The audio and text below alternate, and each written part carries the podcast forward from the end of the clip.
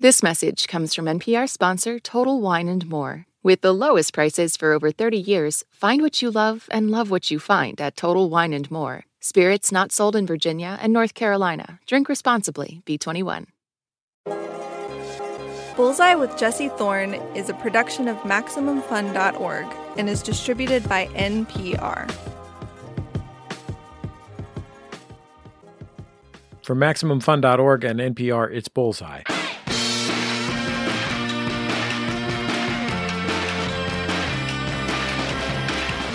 In 1971, Sonia Manzano was in her early 20s. She was a junior in college studying acting. She'd just gone back home to New York for her first gig, a role in an off Broadway musical called Godspell. While she was there, she got an audition for another part. This time, it was a TV show for kids set in New York. She got that part, and her life changed forever. The show, of course, was Sesame Street. Sonia played Maria, one of the human friends to Big Bird and Grover and the Count. Maria! Oh. oh, did I give you a scare? Yes. Oh, sorry. I just wanted to find out why are you walking around like that, muttering to yourself? Well, I'm trying to figure out the right way to go in there and ask Luis to give me a raise. Oh, I see. Uh, Maria? Huh? What's a raise? Well, it means that I'm going to ask him to pay me more money for the work I do in the fix-it shop. Oh. Oh, more. Oh, that's very important. Yeah, you're telling me. Mm.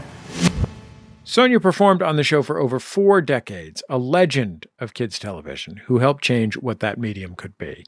And now she has a show of her own. Manzano created an animated kids series called Alma's Way. It centers around the show's title character, Alma Rivera. She's a six year old girl living in the Bronx. She's Puerto Rican. When I talked to Manzano in 2021, the first season of Alma's Way had just premiered. We're now in the thick of season two. Let's listen to a little bit of Alma's Way. Alma and her friends have been painting a mural on a neighborhood storefront, and as you'll hear, one of the friends has been taking some artistic liberties that don't match Alma's design. So Alma has to figure out a polite way to get her pal back on the same page. I can't wait to see the mural, Alma. Let's look. It looks just like my design. uh, uh, it's um different than your design. It's not quite what I was expecting. Pretty awesome, right? I gotta get Andre to stop changing my design, but how? I know. I gotta speak up, like I did last time. Hey, Andre, I wanted a mural to be the view from my window. Like this, see? Oh, you don't like my ideas? Your design is cool, but this is my design.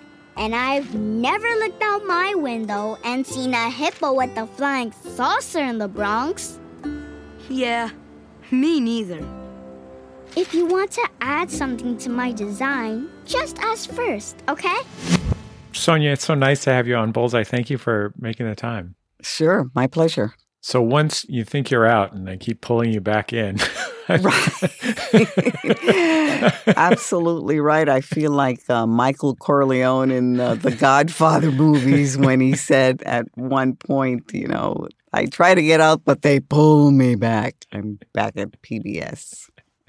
So, what did you want to do in children's entertainment on PBS that you hadn't already done in your 44 years on Sesame Street? Wow, what a what a question. Well, when uh, PBS Kids gave me the opportunity to create a show, I I looked around. That's what Sesame Street always did. Looked around to see what the needs of American kids were, and I noticed that a lot of kids were turned off to to school because they had to memorize or there were too many kids in the classroom or they didn't speak English and they were tested every 20 minutes and they thought that memorization was thinking and I thought this was an opportunity to dispel that. So the show, Simply Alma's Way, is about thinking that everybody has a brain and you could use it. It also has a really strong sense of place that you don't find in a lot of children's television, I think. Yeah, that was um uh that came about like this. As you know, Sesame Street was sort of based in well, it could be Harlem, it could be El Barrio. You knew it was the city because of that wonderful brownstone in Mr. Hooper's store and the construction doors and all of that. You knew it was New York, and uh, but we never really said it on Sesame Street. So I was going to do the same thing on Alma's Way until uh, place it in the Bronx, and I thought, well, people will sort of know it's the Bronx. And then um, Ellen Doherty of Fred Rogers Productions said, "No, why don't we just go for it? If it's in the Bronx, let's put it in the Bronx." So we we were not shy about placing it in the Bronx, and, it's charming. It's like I felt when I learned Spider Man was in Queens, and I thought, "Oh." I know Queens. I don't know. There's a makes it a little bit more real, and we've gone so far as to even have the number six train. This came up on our show for some reason. Maybe it was when Caroll Spinney was on years ago. But I grew up watching Sesame Street. And as I thought about it retrospectively and why it was so important to me, other than the obvious reasons of it, you know, being maybe the greatest television show for children of all time. And one of the things that I thought of was that I grew up in the city and, you know, every piece of children's entertainment involved people wandering through their front yard and out their front fence and that kind of thing, which was totally foreign to me. Like it was as though all of children's entertainment existed in a fairy tale world. Yes. Like that's where kids in children's entertainment lived, and it was a different kind of kid that was fictional relative to my actual childhood. Yes, that's that's exactly right. They were either in fairy tale land or a suburb. There was never an urban environment for some reason. And because Sesame Street's original target audience was underserved African American children who lived in urban areas, it had to speak to those children from a place that was familiar to them. So they were very careful about making sure that the cast looked like people they would relate to and also the environment. Of course, another huge Sesame Street tenet was that kids want to be in the real world. They really do want to grow up. This idea that Peter Pan had, I'll never grow up, never grow up, never grow up not me is a fallacy. It's not really true. From kids always want to be big and you know get a part of the action. We always say to kids, "Oh, what a big boy you are! What a big girl you are! You did that. How proud I am." You never say, "Oh, how little you are! Stay that way." You're a New Yorker yourself. Can you tell me where you grew up?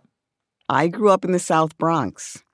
I was born in Bellevue Hospital and lived on First Avenue for a very little while and then moved to 3858 Third Avenue when the Third Avenue elevated train was still up.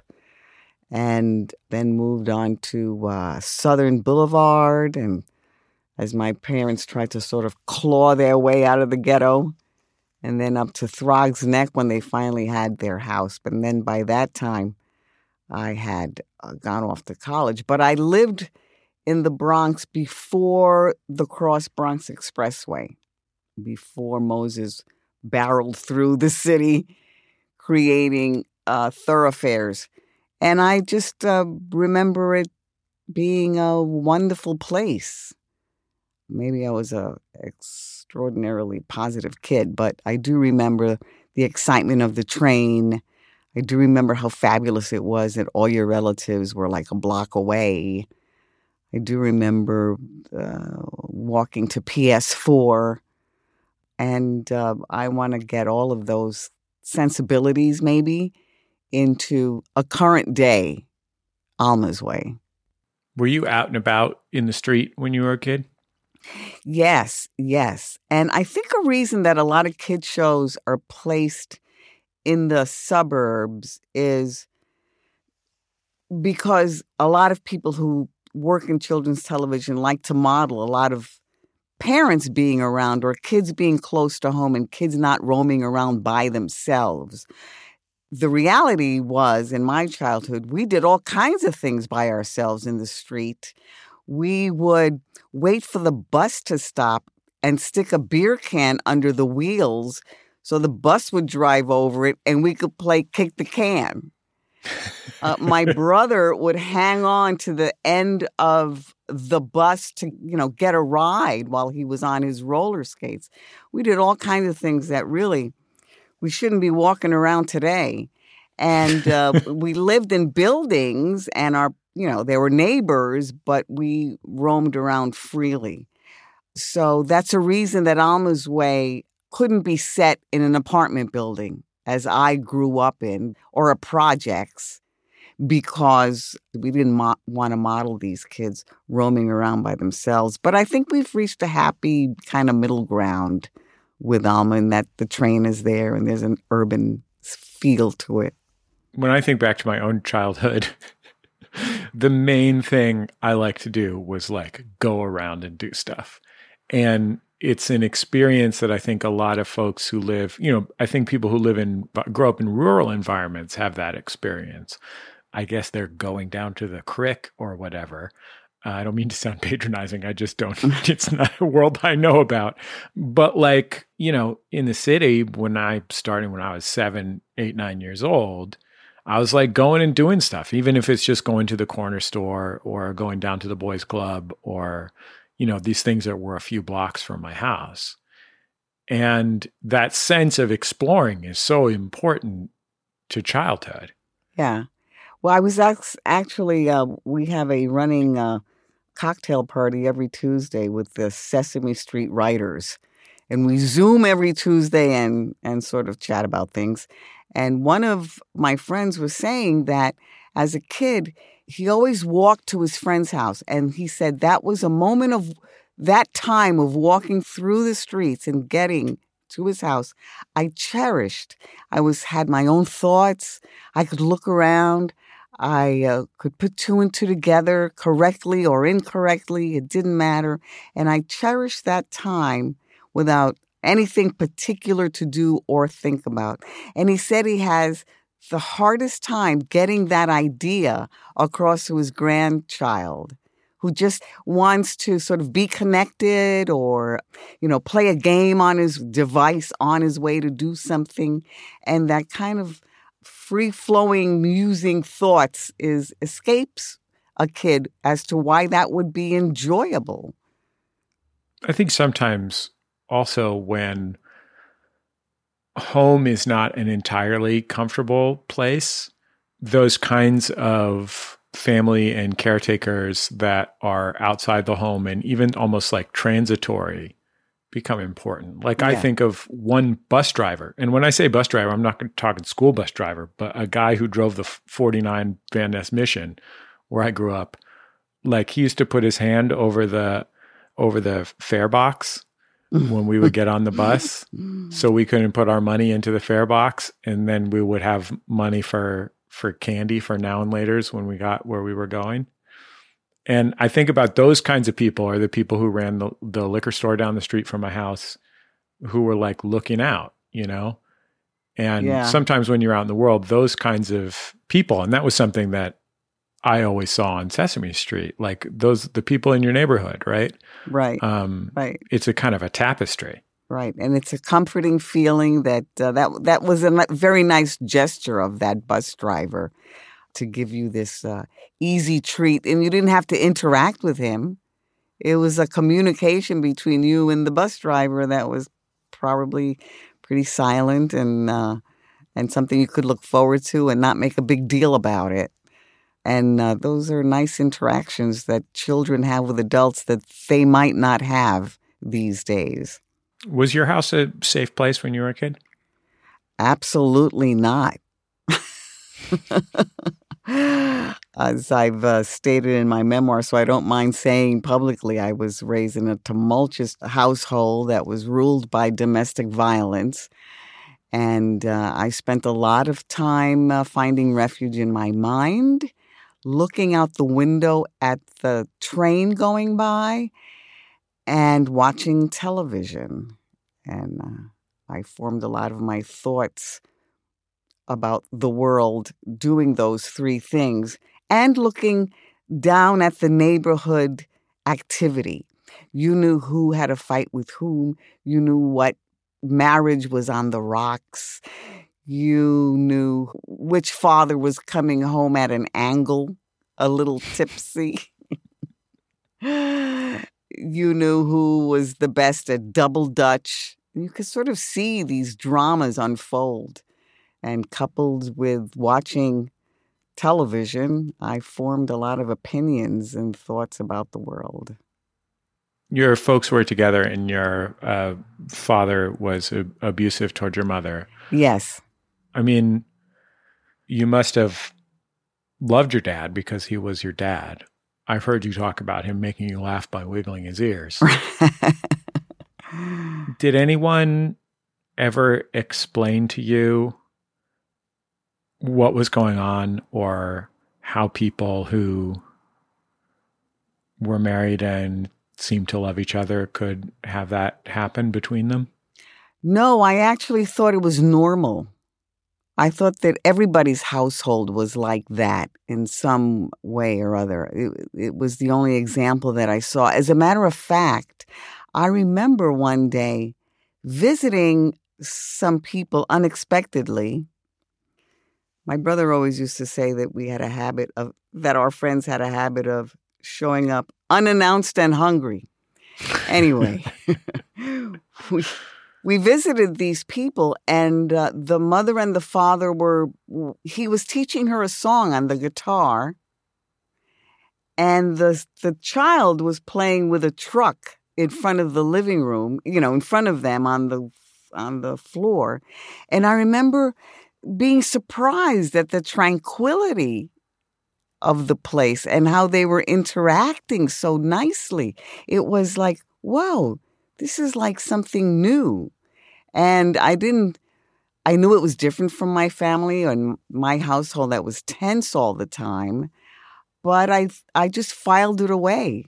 The way kids file things away and you don't come to any conclusion about it you just filed file it away. It wasn't until I got older that my sister said to me, "This is probably a terrible situation that we're living in."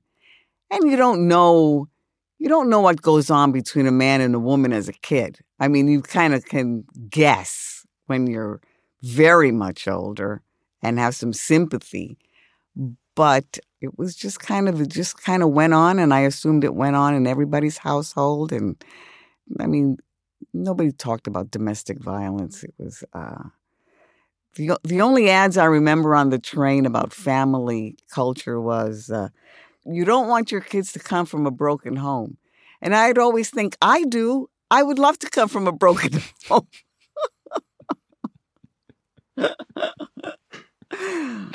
so there you are. I think I might have been seven years old when I had the realization I was glad my parents weren't divorced. I'd love to. Yes. So, uh, so there you are. Even more to get into with Sonia Manzano. It's Bullseye from MaximumFun.org and NPR. Support for NPR and the following message come from Rosetta Stone, the perfect app to achieve your language learning goals no matter how busy your schedule gets. It's designed to maximize study time with immersive 10 minute lessons and audio practice for your commute. Plus, tailor your learning plan for specific objectives like travel. Get Rosetta Stone's lifetime membership for 50% off and unlimited access to 25 language courses. Learn more at rosettastone.com/npr. Support for NPR and the following message come from Rosetta Stone, the perfect app to achieve your language learning goals no matter how busy your schedule gets. It's designed to maximize study time with immersive 10 minute lessons and audio practice for your commute. Plus, tailor your learning plan for specific objectives like travel. Get Rosetta Stone's lifetime membership for 50% off and unlimited access to 25 language courses. Learn more at rosettastone.com/npr.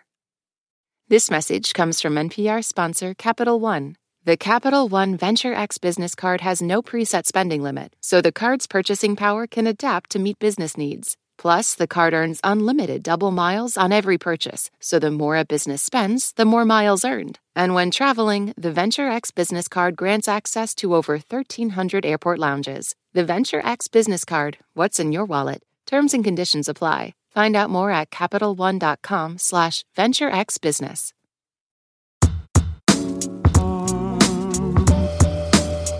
Welcome back to Bullseye. I'm Jesse Thorne.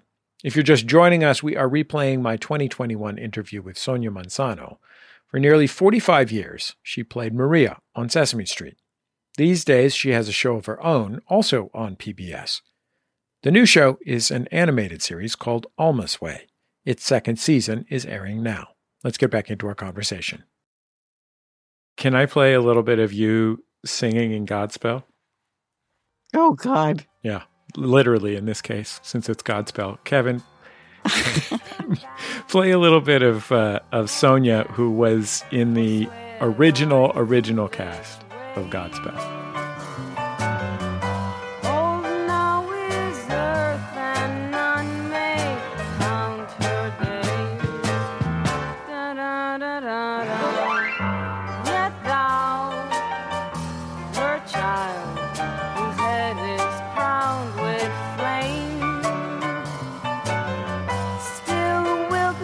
Sonia, I really truly don't think you could have a better. I was in acting college in 1970 credit than to have been in the cast of in the in the development cast of Godspell that ended up off Broadway. I know it was just a wonderful, wonderful experience. This was at the time of hair and story theater and rock musicals. This was a new idea. And John Michael Tebelak, it was his uh, director's thesis was Godspell, this idea of telling the parables, you know, with 10 clowns. And I learned so much. First of all, I learned that that I would do something and people laughed. That was a big one. That's very powerful. And then uh, we came to Cafe La Mama, and with some cast adjustments, and Stephen Schwartz came in. And kudos to him. He wrote a song for me to open the second act, incorporating the only three notes I could hit. you sound fantastic on the record, Sonia. and I had a very developed character.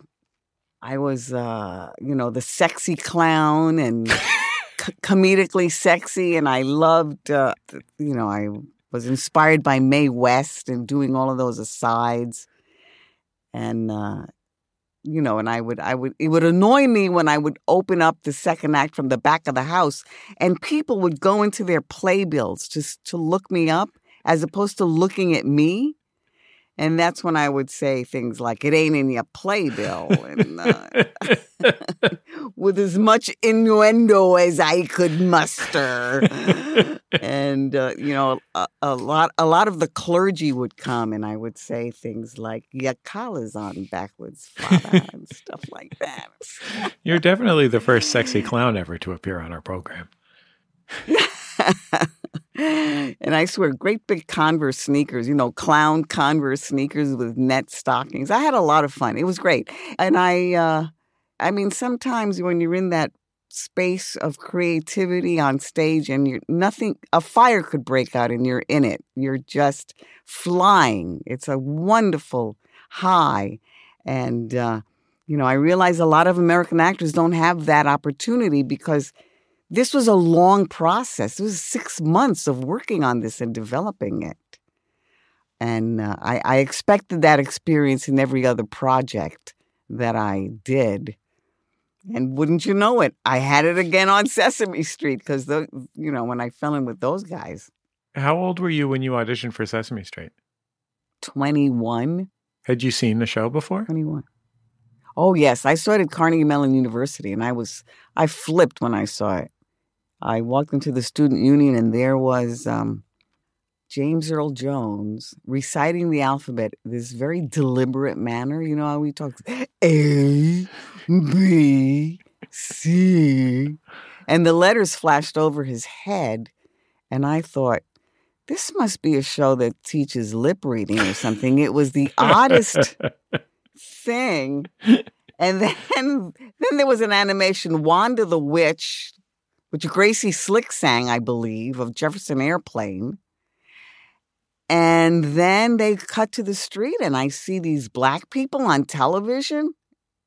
Oh my goodness. In a city, as we were talking, uh, we were used to seeing children's shows in in um, rural or suburban areas or fantasy places that looked like my neighborhood. There was a fire escape on it, construction doors.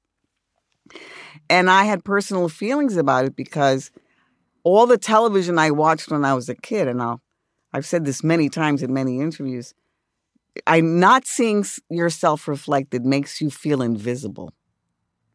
And on some uncomfortable level that you don't want to reveal to anyone, you don't know what you're going to be when you grow up or what you're going to contribute. If you don't see it, you can't be it. And so that took its toll on me, I guess. And so when I got to be on Sesame Street, it was really great. What did you do at the audition? Steinbeck monologue? I'm still trying to remember the name of that book. The Moon is Blue. The Moon is Down. Anyway, no, uh, this was a time in television when this show was first created, Sesame Street, when one or two people could make a decision. Okay. So I met Jon Stone, one of the creators of the show. I mean, the creator of the show, really. There were other people who had, he was the leader. And if you watch the documentary Street Gang, you'll know that. Anyway, I had to see him in his office and tell a story, a scary story that I made up, solve a problem, a visual problem, you know, like a sorting song. One of these things is not like the other. One of these things just doesn't belong. And I didn't even have to sing. He just uh, said, and we chatted. And the next thing I know, uh, I got the job to be Maria. And then I had to make a big decision because the, they were they were doing the Godspell movie, and I had to do one or the other. And I didn't know what to do, and I was so. I mean, what did I know about show business or what was important or what was? And I just let my agent decide. he said, "I think you should stick with Sesame Street," and so I did. Did you stop going to other auditions after you got Sesame Street? No, no. I continued to do Godspell at night and I did Sesame Street during the day. And uh, these were kind of the early days of Norman Lear sitcoms. So the door was opening a little bit for people of color. And of course, your agent wants you to, you know, make more money than you're making on public television. So you'd go up for these, I would go up for these jobs, but I was always like thinking, oh, what if I get it? then I'll have to leave Sesame Street. But there weren't a lot of I wasn't comfortable. I've always hated auditioning. I always take it personally. They always say, "Oh, don't don't take it personally." You know, it's whether you're right. I always say, "What do you mean you don't want me?" I could never take the rejection, and I was rejected a lot. You know, I'd have to I have to be um, make believe I was African American, or make believe I was I had a Spanish accent, which I couldn't. I I felt self conscious doing. I didn't fit into any roles. Whereas my white girlfriends, they were going out for parts of girls just like them. I couldn't just be myself. I had to sort of like, you know, be somebody that um, that I didn't know. So all of that stuff, I just didn't like it. But I'd go dutifully and go to auditions and not get the jobs. There's this great hip hop magazine called Ego Trip they put out a couple of books, and one of the books is called The Ego Trip Big Book of Racism.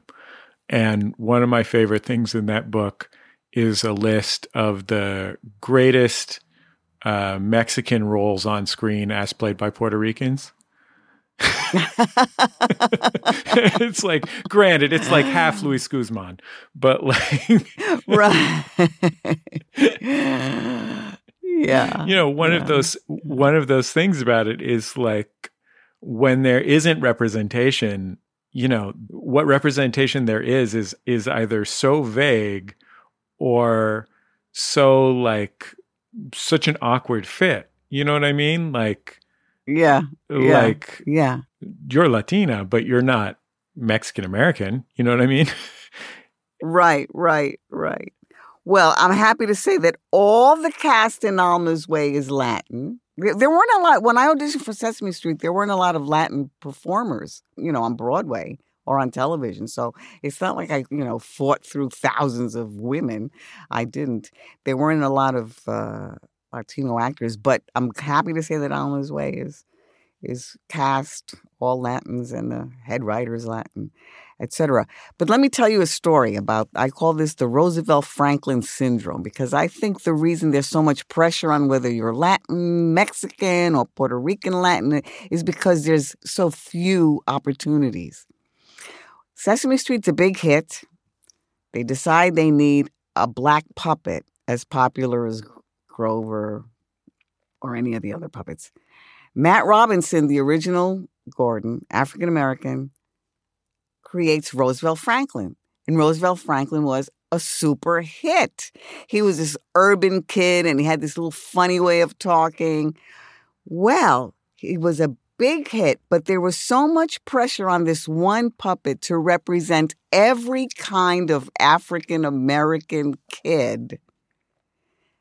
Some people thought he was too urban. Some people thought he wasn't urban enough. Some people thought he shouldn't speak funny because it's a bad role model for some people. It never occurred to anyone to make another one. So you would have Carlton, like Carlton on uh, Fresh Prince of Bel Air, and Will Smith. So you have a lot like you have in the Caucasian world. You know, you have the smart guy, the dumb guy, the sneaky guy. No, no problem. But it was all this one character had to fulfill everybody's hopes and dreams. So what was the answer? Cut him. They cut the character, and Sesame Street did not have another black puppet for 50 years. Imagine. On our show, Sonia, uh, I'm the dumb one, and my producer, Kevin, is the sneaky one. Mm. well, it takes all kinds to make the world go around, doesn't it? At what point in your career working on Sesame Street did you realize or accept or embrace that children's entertainment was your life's work, not just a gig you had? Oh, that's a really good question. And I, I, I'm not sure. I was just so drawn to it. I was so interested in what these people were doing. I remembered my own childhood. I thought, what if this was around when I was a kid? This would have helped me better than Romper Room and Father Knows Best and Spin and Marty. So I think that I I was just attracted to to Sesame Street because of what they were doing and I uh, wanted to be a part of it. One of the early titles from my memoir was Healing Myself Through Time and Television. Thankfully, somebody talked me out of that one. It sounds like a television manual or something, right? But that's what I really felt. So I thought I could uh, I could do that for other kids, and it just interests me. I like it. They they inspire me kids. The things they come up with the the way they see the world the their enthusiasm. You know you'll watch you'll watch a newsreel in some war-torn area. And uh, there's a kid in the background like trying to get the camera's attention waving and making faces and you're thinking wait you're in a war-torn area you know or the soldiers set up barricades and there's kids playing hide and seek. I, you know, that kind of jumping over, around the obstacle, through, you know, I'm going to make it over there is something that like turns me on. Maria was my favorite character on Sesame Street. Oh. And I was thinking today why that was since you were coming on the show. And one of the reasons I think is that, you know, you have an extraordinary ability to convey caring and empathy without being patronizing. But to me that was the that was the obvious thing that was good about Maria. and I think the second thing and I couldn't even think of an example of it. It was just a feeling that I had was that Maria was tough or fierce. Like you felt like I felt like anyway. Maria was down to take care of herself and also like down to metaphorically scrap on my behalf. you know what I mean? like, and I think maybe it's like maybe it was how you related to Oscar the Grouch, who you had such re- who your character had such regard for, but also like, you know, had a like engaged sort of firmly on the terms that he presented, which is his grouchiness, right? like right there with him, right. like I see you, and we're gonna figure this out. yeah, sometimes when I'm feeling blue, I think of an old abandoned shoe. and if that's not enough, I think of two. and if that's not enough trash, I think of you. Wait a minute, Oscar. You just said that thinking of trash reminds you of me. Yeah. Well, that's not very nice. Oh, to a grouch it is. Listen, anyway, uh, this trash does not belong in the street. It belongs in your can, so back up. Oh, no, no, no. I don't want it back. Don't you understand? It's for you. It's for me? Yeah. But I wonder if that was intentional. I yeah. wonder if you wanted Maria to be something more than just a symbol of maternal love, or if it was just something that shines through because of who you are. Well, it took me a while to find that. I know that the the whole notion of being on a kids show uh, was foreign to me, and I and I, uh, I mean, I had my friends looking at me. I didn't want them to think I was some wussy girl because it was a kids show. I mean, it was hard for me to find who I was. And Jon Stone kept saying, be yourself, be yourself, be yourself. And so I decided to to be myself, to really get down to who I was. Some of the stuff that I in the early years, I'm positively snarky. I cannot believe they let me get away with it. but they did. And it didn't frighten kids. I mean, you liked it and a lot of kids liked it. And I uh I mean, that was my sensibility. That was my, you know, I came from a tough neighborhood. That's how we were. I couldn't be something else. So I think that that that uh, that comes that came across. They were so free in those days. They just let you do whatever you wanted on on camera. There's a moment where I do a scene with Northern Calloway, who played David, and I'm dem- we're demonstrating near and far. And Grover's in the middle as Maria and David get closer and closer. And he and I are playing it like we're about to engage in a lip lock.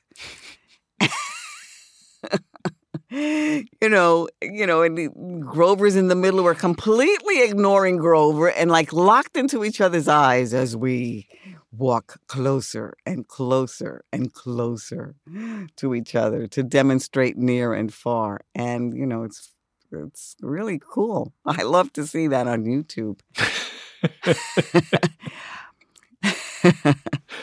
when did you become a writer on Sesame Street? I was on the show about eight years, and I was uh, I felt I had contributed as much as I could as a performer, or you know, my character was established, and I wanted to do more. So I started to look behind the scenes, and I saw that that's where the power was. I started to question the Latino content. And the producer, Dulcy Singer, said, You know what? Why don't you try writing it? What were you questioning? Well, I thought that all the, the, the Spanish curriculum was always uh, guitars or food or language like static, like culture was in a museum, you know. And so next to that is Ernie and Bert and that sophisticated humor that worked on so many levels. I said, why can't we bring that to the Latino culture segments? It's, uh, it's not like teaching somebody about Latin culture. And so she told me to try to do it myself. I did, and the first thing I did was a takeoff of Fred Astaire and Ginger Rogers, and I'm obviously Ginger, and Emilio Delgado, who plays Luis, is Fred, and we're we're we're teaching that uh, hola means hello. And because of all that television watching I did, I just loved Fred Astaire and Ginger Rogers. It was sophisticated and frothy and funny and glorious. And I thought, how can I present this curriculum that hola means hello in the most sophisticated, frothy way? Well, who else but Fred Astaire and Ginger Rogers?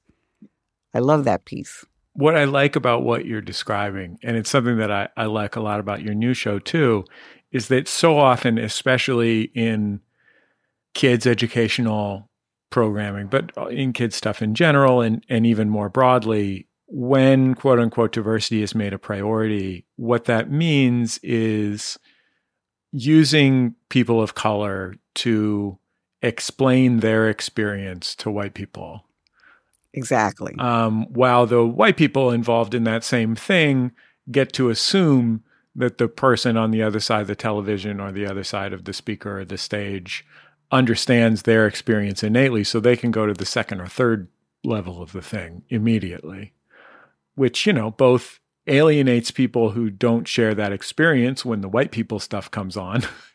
right. and alienates the people of color who might be listening when the stuff about people like them comes on because they're like, yeah, well, of course I know this. Yes. Uh, don't right, talk to me like right. I'm a baby. Yes, of course. Right. And what I'm hearing you what I'm hearing you describe is that you wanted to have the same kind of lived in quality to the stuff about the Latino characters and the same sort of kind of breadth that you wanted to do Fred Astaire and Ginger Rogers with Luis. Of course. Yes. Absolutely. So the Latin characters aren't there for the benefit of white people to understand us and like us and see we're not that scary or whatever, but we're just, we are what you are. Make of it what you will, but be what we are. So the characters in Alma's Way are, uh, you know, the mother's a music teacher. She forgets her keys. You know, the father picks up a toy and accidentally throws it in the washing machine. You know, they're real, they're real people. That was very important to me. We'll finish up with Sonia Manzano after the break. Stay with us. It's Bullseye from MaximumFun.org and NPR. This message comes from NPR sponsor Capella University. With Capella's FlexPath learning format, you can earn your degree online at your own pace and get support from people who care about your success. Imagine your future differently at capella.edu. Support for NPR and the following message come from Bombas Bombas makes absurdly soft socks, underwear, and t-shirts. And for every item you purchase, Bombas donates another to someone facing homelessness. Get 20% off your first purchase at bombas.com slash NPR and use code NPR. Hi, uh, this is Lori Kilmartin. And I'm Jackie Kashian. And we have a podcast called The Jackie and Lori Show on Max Fun. And it's very exciting because what do we talk about? Comedy. Stand up comedy. We both do stand up comedy and have since the dawn of well, Christ. Jackie. Is that offensive? It is offensive to me because you've aged me.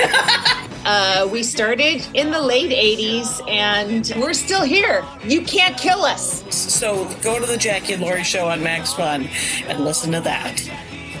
Jackie and Lori Show. New episodes Monday, only on MaximumFun.org.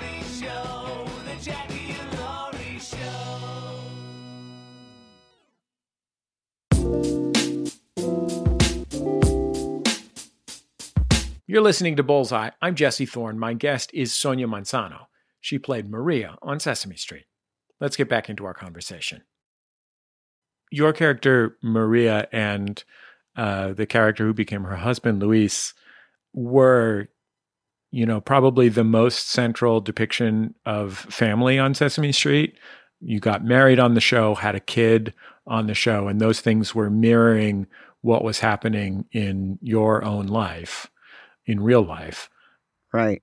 What did you want to show about those things on TV? What did you want to talk to kids about? Getting married, falling in love, having children, having a family? Well, I think of that time at, on Sesame Street as we were the first reality show without the whining. and I was, it kind of mirrored my life. I fell in love and got married and had a baby, and Maria followed suit. But what we were trying to get across was that these Latinx people had the same hopes and dreams as everybody else. At that time in television, when the Latin character came on, you waited for the taco joke.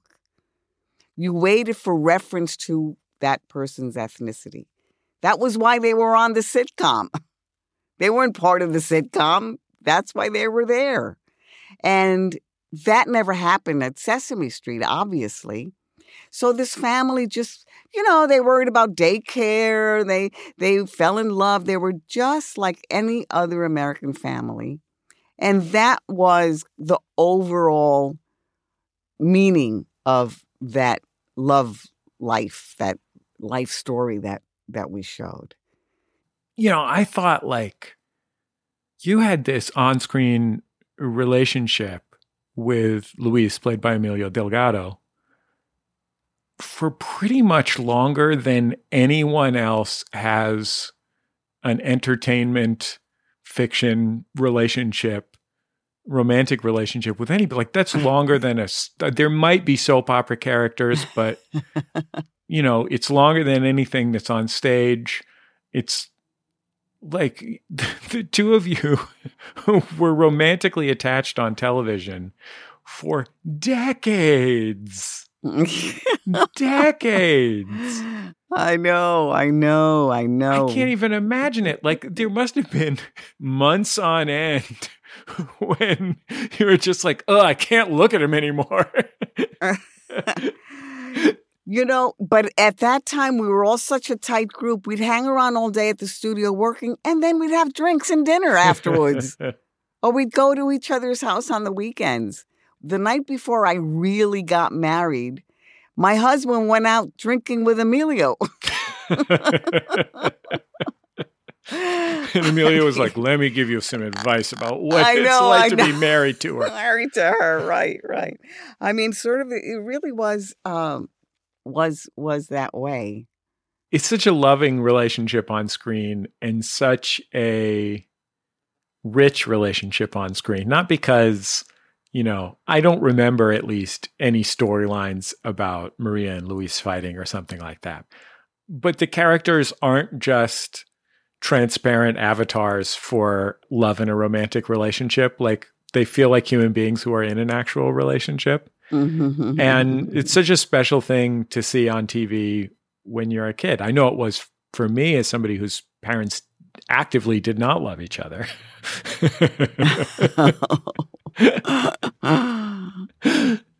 yeah, yeah, yeah. Uh, that's interesting you say that. And I think a lot of times children shows, the characters, they shy away from showing love between the parents and affection.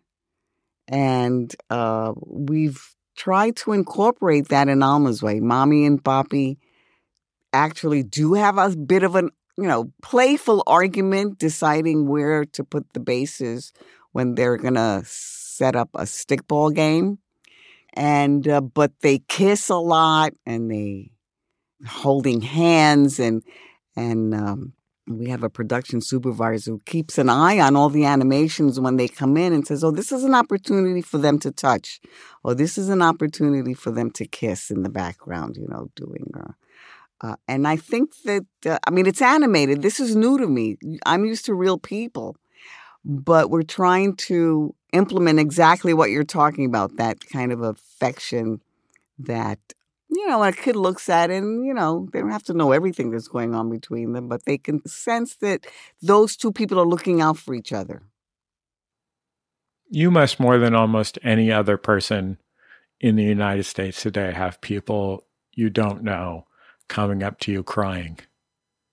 I know it's a big effect I have on people. It makes me feel really great.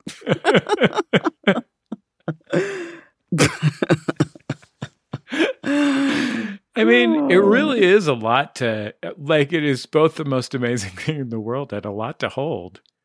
I know. It's like, oh, let's make Sandra oh cry again. We were at an event. The whole cast was it was in a some sort of award show, and she started crying. I said, "Oh my goodness," because uh, she was so happy to be. Yes, and it's like all kinds of people. People who watched in Manila in the Philippines will say, "Oh, wow, you were just you know you reminded me of me somehow." And I'm thinking in Manila, eh, really? Eh, you know, but but it's true. And I think it's like you're a catalyst for when, you know, because in those days kids didn't start school till they were 5. You know, now they're at school much younger, but in those I think you're a catalyst and you suddenly they see me or any of the cast and they're thrown back into that moment, those sitting in milky laps. and at that moment in their life where they're most absorbing everything, when they're just separating from you, you know, they realize they're a little bit different from you. They're looking at the world, and uh, and Sesame Street was showing films and and uh, animation and a lot of stimulating visual information, and I think that's why they cry. I guess. I was driving my kids to school this morning and I was listening to you talking with uh, Maria Hinojosa from Latino USA. Oh. And I counted, I think it was maybe a 12 minute segment or a 14 minute segment, something like that. And I had to force myself not to cry four times Oh, and not, I don't want anybody to get the wrong idea. Not because I don't think I should be able to cry, but just because I was driving my kids, like it would have been right. not safe. Your kids are looking at you. What's the matter with you? It's just a red light. but I think I was just so grateful for you and your work. It, it's really special and has meant a lot in my life. Thank you. Sonia Manzano from 2021. Her show Alma's Way is sweet and lovely. You can watch it on PBS Kids.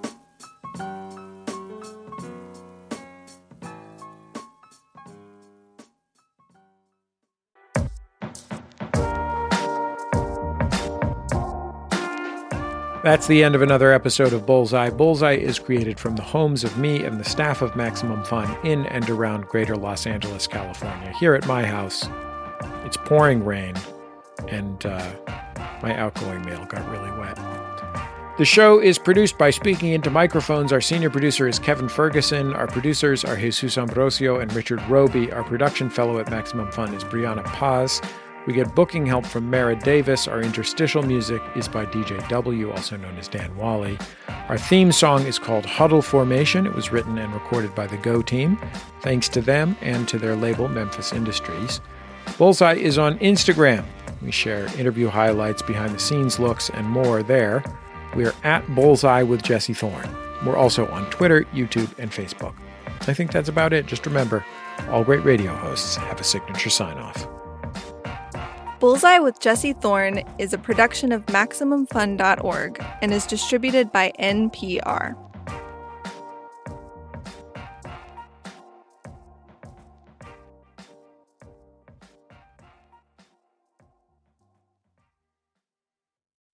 Support for this NPR podcast and the following message come from Amgen, a biotechnology pioneer leading the fight against the world's toughest diseases such as cancer, heart disease, asthma, and osteoporosis. In a new era of human health, Amgen continues to accelerate the pace of change, operating sustainably and drawing upon deep knowledge of science to push beyond what's known today. With each decade, they reliably deliver powerful new therapies to patients. Learn more at amgen.com. This message comes from NPR sponsor Shopify. Shopify is the global commerce platform that helps you sell at every stage of your business. From the launch your online shop stage to the first real life store stage, all the way to the did we just hit a million orders stage, Shopify's there to help you grow. Sell without needing to code or design. Just bring your best ideas and Shopify will help you open up shop. Sign up for a $1 per month trial period at shopify.com slash NPR.